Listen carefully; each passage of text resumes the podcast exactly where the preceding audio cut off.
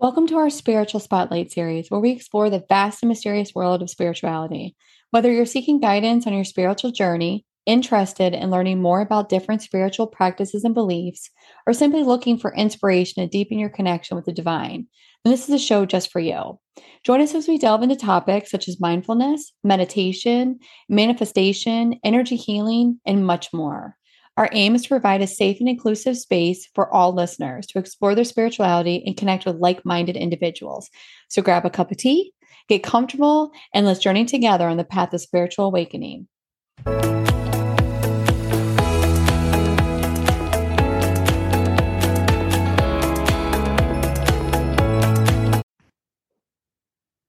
Hello, everyone. Welcome to our Spiritual Spotlight series. Today, I am joined by Joseph Patrick Fair. He's an author and writer in the field of self help and police fiction.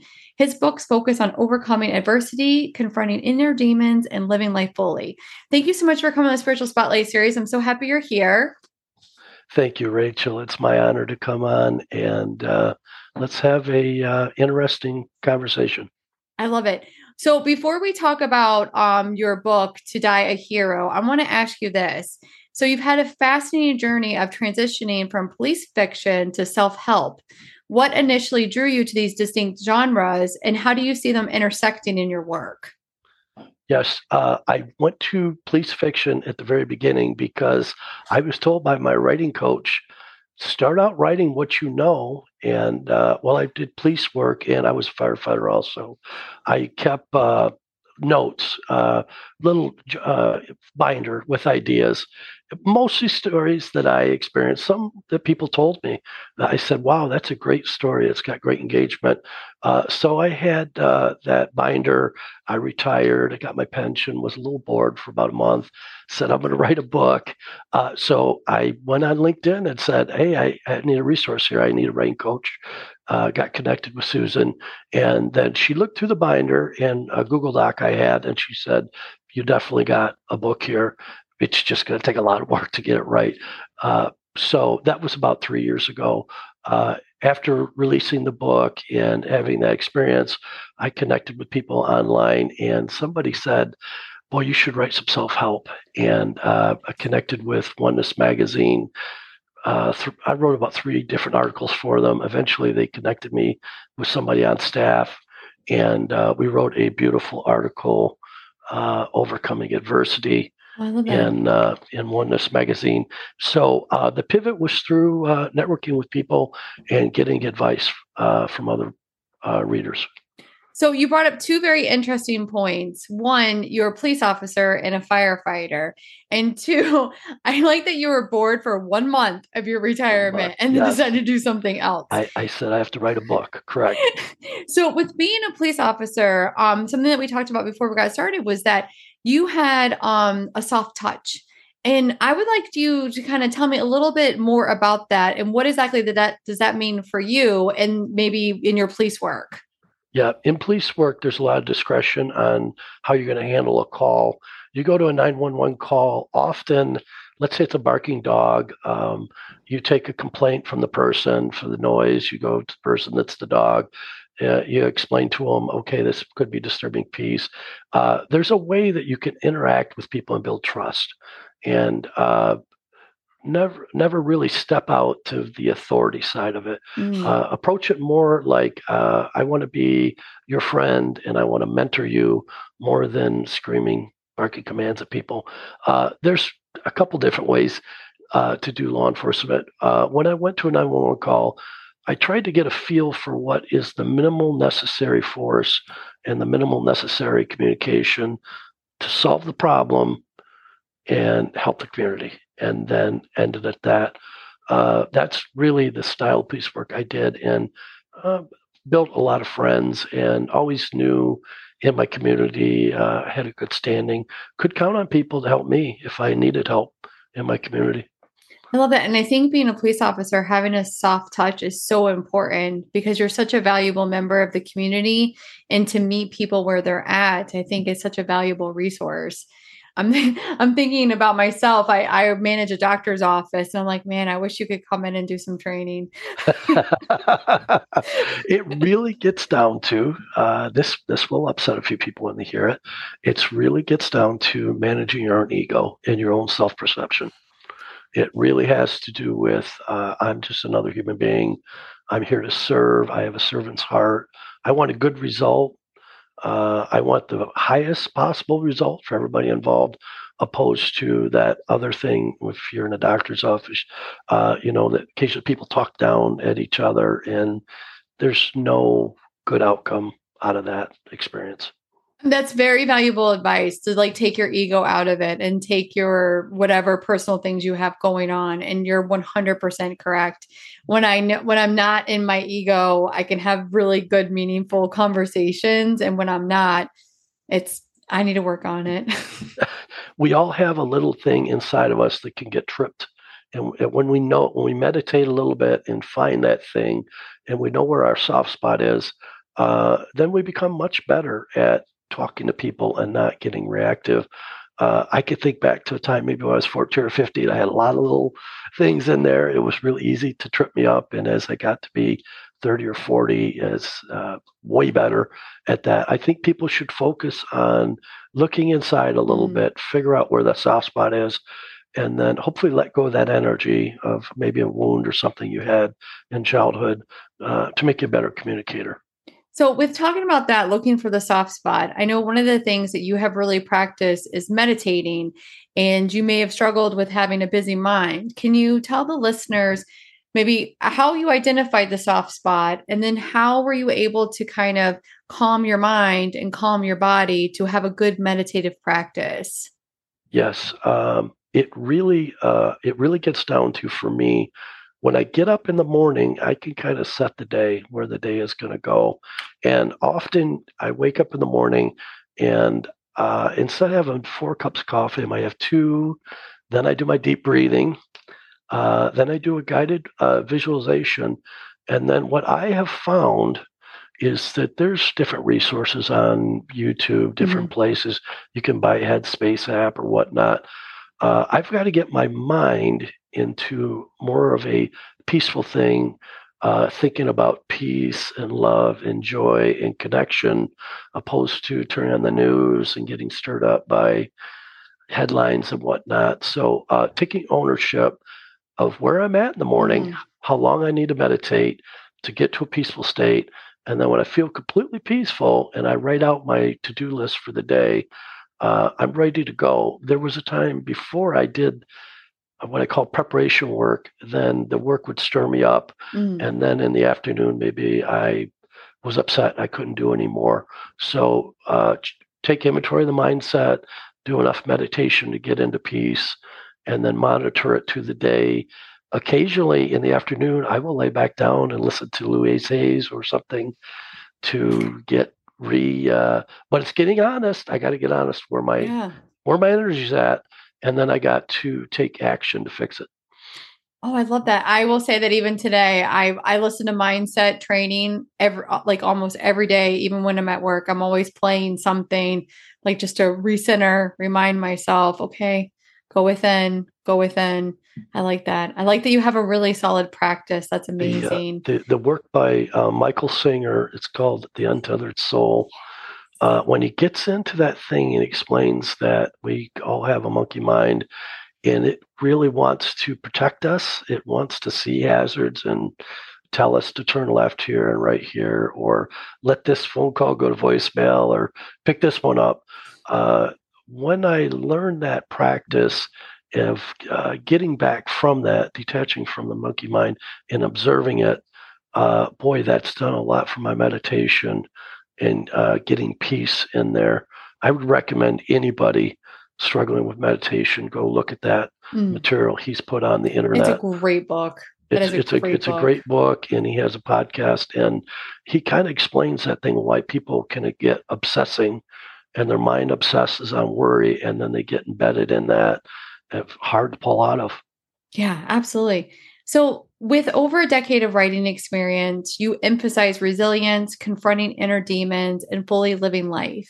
maybe what are some personal experiences that have influenced this theme focus in your books?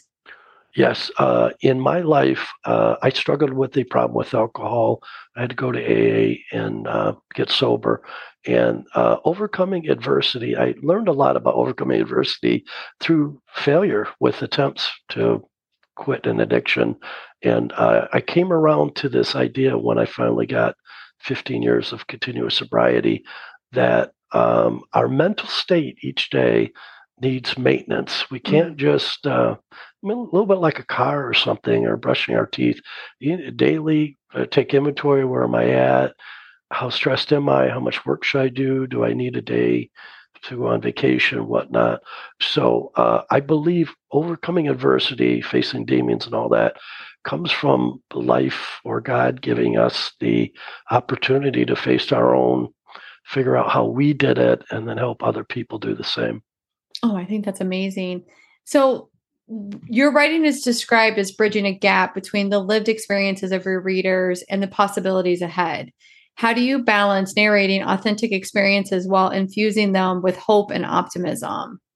Yes, that's a very great question and uh, very complex question. But I'm going to try to try to uh, put this in just the simplest way possible.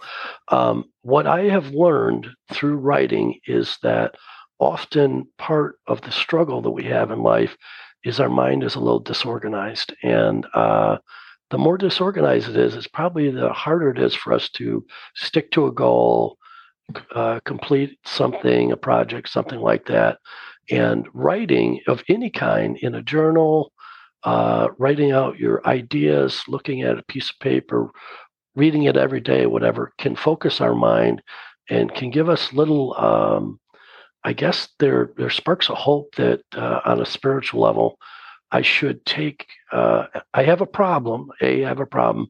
B, I have a solution. I should connect that problem and solution together. And then that done on a small basis, day by day, gets bigger and bigger and bigger. And then we can face bigger challenges. But I like to say maybe like the first day you're jumping over hurdles, and then the next day you're running over the hurdle. And a month or a year later, you're teaching somebody how to jump over hurdles on a track. And a person's got to be patient with themselves and yeah. realize here's uh, get get honest about what you've had, the experiences you've had, what you've learned, and then that convey that to other people. That is amazing. So let me ask you this. Um, the book that we see in your background is To Die a Hero. This is the first book in the End of Watch series. Yes. Can you give us a sneak peek into the inspiration behind this series and what readers can expect from this book and future installments? Yes, uh, the book is a classic Joseph Campbell's uh, Hero's Journey is a fiction book uh, in the interest of avoiding conflict. And uh, what I did when I first wrote the outline of the book is I really asked myself, what would what what things that I experienced or heard or talked to people really gripped me and maybe even uh, dragged me down emotionally, uh, weakened me, uh, figured out that what stirred me on the inside, something that made the hair stand on end, uh, something that I struggle with, or going to a call, maybe the next day I got up and I had trouble facing another 911 call. I looked at what really had an effect on me, and that's what went into that uh, outline. And in most books, you have uh, a problem, a cliffhanger, and a solution. And it's got three acts, and each cliffhanger gets a little worse with a problem and a solution. And uh, if anybody's interested in buying the book, they can grab it on on Amazon. Uh, it really explains uh, from a intellectual perspective what a police officer faces every day, and uh, probably gives somebody a good uh, look if they were to ride along with the police officer and see what they go through every day. Probably gives them a good visual picture of what that's like. Oh, that sounds amazing. Like I wouldn't I would have no idea what it's like to be a police officer, just my own assumed thoughts. But this is like this is like a an account of I like that. Yeah, That's it's a little bit it's a little bit reading the book, what people have told me, reading the book is a little bit like watching the old version of cops on Fox, uh, where you'll get these uh, little blurbs and you'll see see people at some of their best at moments and some people at their worst, and a few police officers uh, exercising grace, and yeah. a few of them falling from grace, and uh, uh, quite a few people have wrote me glowing reviews. I am so fortunate on Amazon. It's 4.7 out of 5. And uh, there's a lady in Chicago. She's put anonymous in the thing, but she wrote out about a two pager on there. And she basically explained that uh, the book touched her in a very deep way and that she was gripped by it. So that's why I write uh, yeah. the commercial aspect and uh, connecting with uh, my readers. I love that. And honestly, I mean, right now, unfortunately, some police officers have a stigma against them, you know, it just it's not a very good reputation unfortunately and this sounds like it is kind of debunking some of these thoughts and perceived it's debunking and if i may say uh, the uh, the media probably twists uh, certain things and uh, i'm not here to uh, debate any of the things that are of in course. the media but i am here to say that everybody I worked with uh, came into work every day with the right attitude, did all the right things for all the right reasons, and wanted to improve the community. And uh, everybody out there deserves a police force like that. Absolutely, absolutely. I, that's amazing. So let me ask you this: as a mentor and a speaker, you've shared numerous inspiring stories with audiences worldwide. Can you maybe share a particular moment or feedback that reaffirmed your purpose in this domain? Yes, I, I think of all the things I've spoke on and read on, the thing where I can add the most value is uh, post-traumatic stress disorder. Uh, I have a chapter on that. I have a I have a beautiful magazine article at Heroes Media Group, uh, which is a digital print magazine by Adam Bird. Um, I had uh, an experience in my life where people talked about post traumatic stress. Then I got into public safety. Then I had experiences that brought me to post traumatic stress. Mm-hmm. Then I discovered probably most people don't understand what it is, how to help people, and um, how to possibly solve that problem. I'll give a simple overview that what really causes post traumatic stress in most cases is a person works too often, they work too much overtime, they go to a very difficult call, they don't process that call, and they go to a secondary call that's worse. And that's my experience for me. Mm-hmm. What happened to me that triggered it. If I hadn't been working the overtime, if I had a time window between the two heavy calls to process the first one to go to the second one, it probably would have happened to me. Uh, so post traumatic stress gets into a lot of complicated things. If you're somebody who is around somebody that has post traumatic stress, uh, the thing to keep in mind is the best thing you can do is try to uh, talk them in to getting to a counselor. Mm. It doesn't really matter who the counselor is, just somebody, if it was a spiritual person, preacher, or a board certified psychologist, possibly even a, a doctor.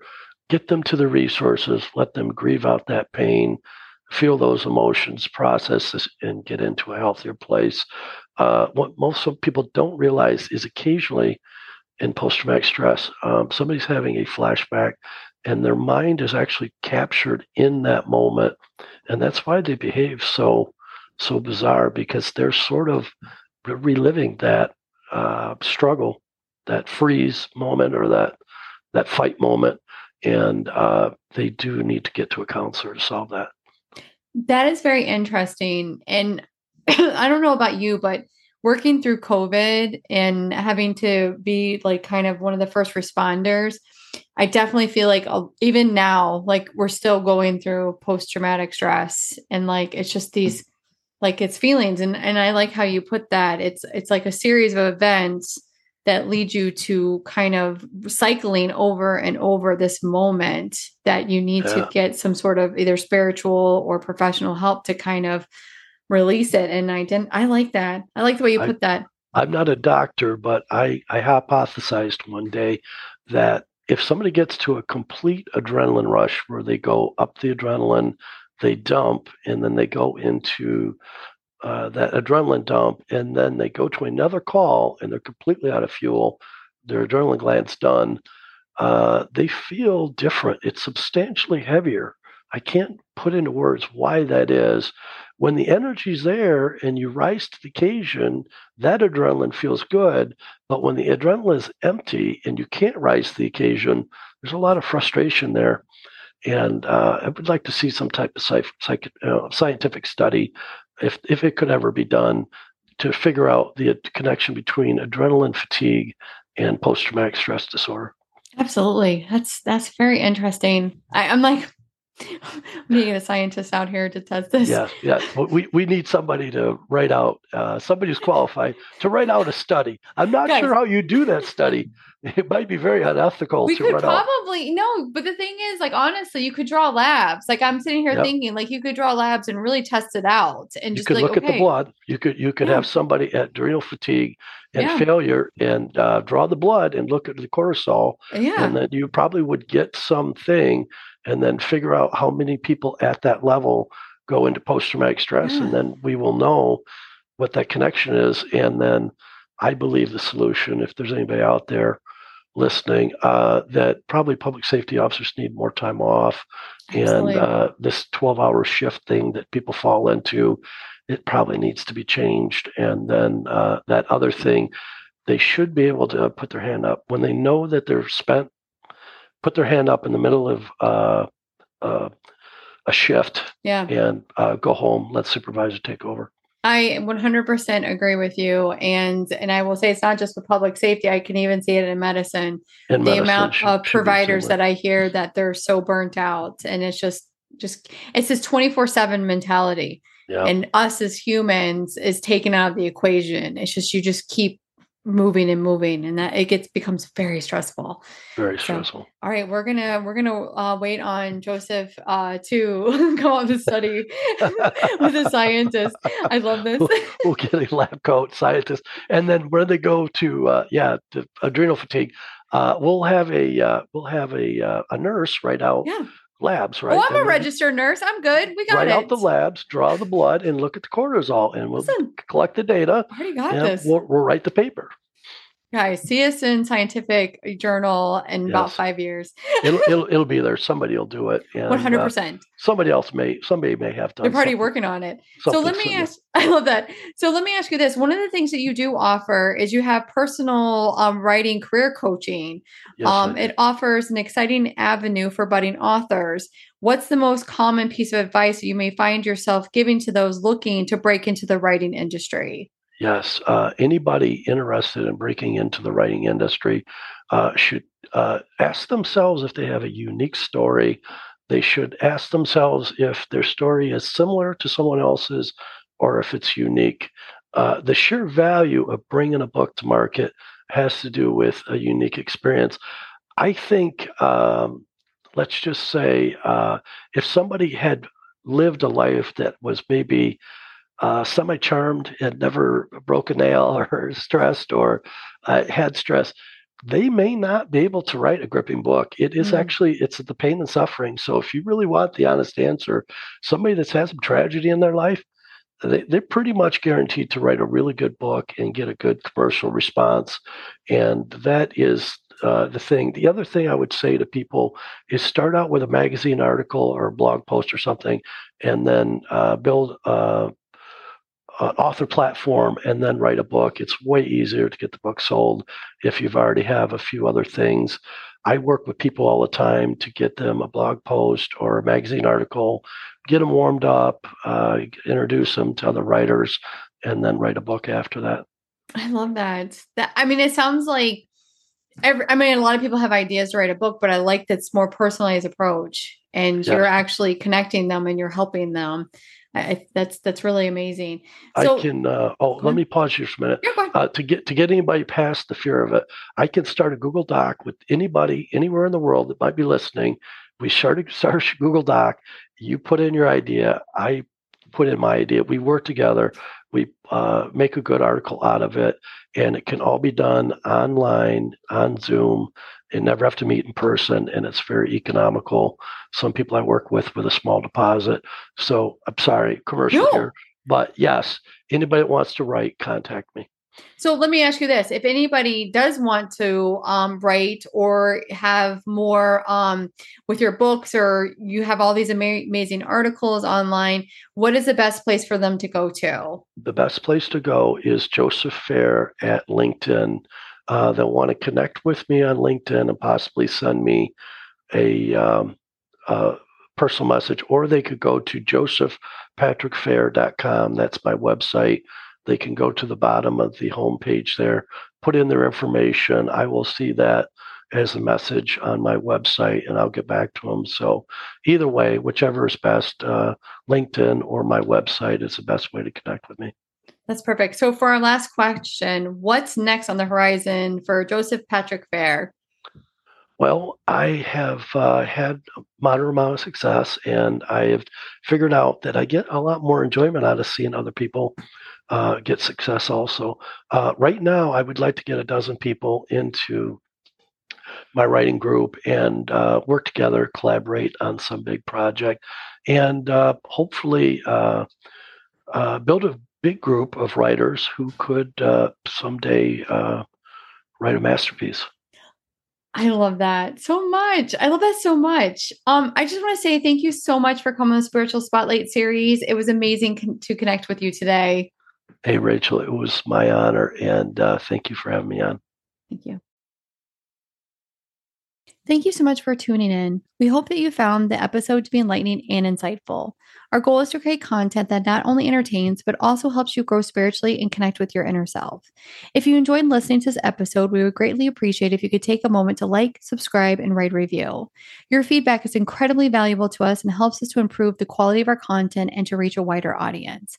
We believe that by sharing knowledge and insights about spirituality, we can help inspire positive change and personal growth. So if you found our podcast to be meaningful and informative, we encourage you to share it with your friends and family. Thank you once again for your support and for joining us on this journey of self discovery and spiritual growth. We look forward to sharing more episodes with you in the future.